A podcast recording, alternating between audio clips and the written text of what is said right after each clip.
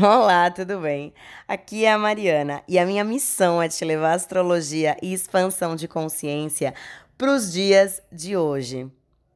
Seja muito bem-vindo a esse primeiro podcast inaugural. Eu estava bem, mas bem ansiosa e na realidade agora eu estou é, muito feliz.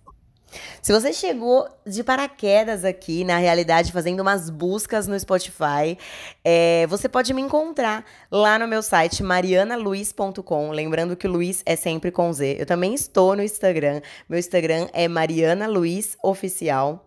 No meu Facebook, que se chama Astrocósmica por Mariana, é, eu sei, é igualzinho ao podcast, mas é porque esse nome eu realmente me identifico. No meu Pinterest, que se chama Astrocósmica. Vai ser um prazer para mim interagir com você em cada rede social, tá bom? A intenção de todos esses podcasts é que eles sejam um verdadeiro aprendizado, para que você descubra como aumentar a sua vibração energética em todas as esferas da sua vida, claro, de mãos dadas com a astrologia. E a questão é justamente essa, porque a astrologia ela não revela somente as características da sua personalidade, é, como você está acostumado a ler em horóscopos e tudo mais. Mas ela realmente te permite acessar o universo do sutil, do suave, das energias que vão permeando o seu mundo material, desse que você pode tocar, sentir, cheirar com os órgãos dos cinco sentidos. E também, claro, do emocional e espiritual. E aí começa a trazer para o consciente, tornando o inconsciente mais acessível, como um verdadeiro espelho da alma, sabe? Na antiguidade, é, existiram pessoas muito, muito inteligentes que utilizavam a astrologia como uma ferramenta a mais de autoconhecimento.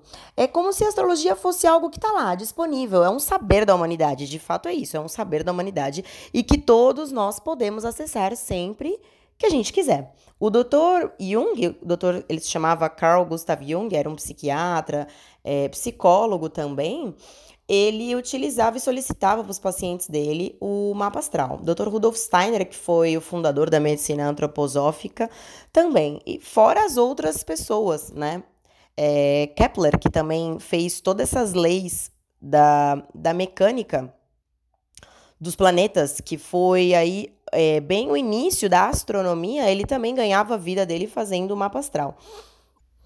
A realidade é que fazer do cosmos uma guia para todos os nossos processos energéticos e expansão de consciência é uma ferramenta ancestral e o estudo e aplicabilidade vai permitir a gente aproveitar o momento preciso para realizar ações de forma mais consciente, sabe? Ter mais fé no taco, porque aí a gente vai conhecer e dominar a energia disponível para nós.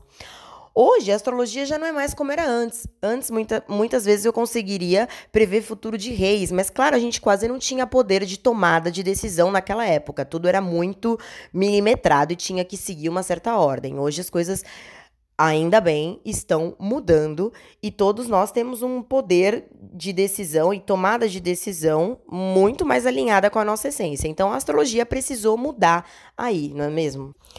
E ao modernizar essa prática e aplicar ela de fato nas necessidades humanas e atuais, a gente pode começar a entender de uma forma mais fácil a astrologia.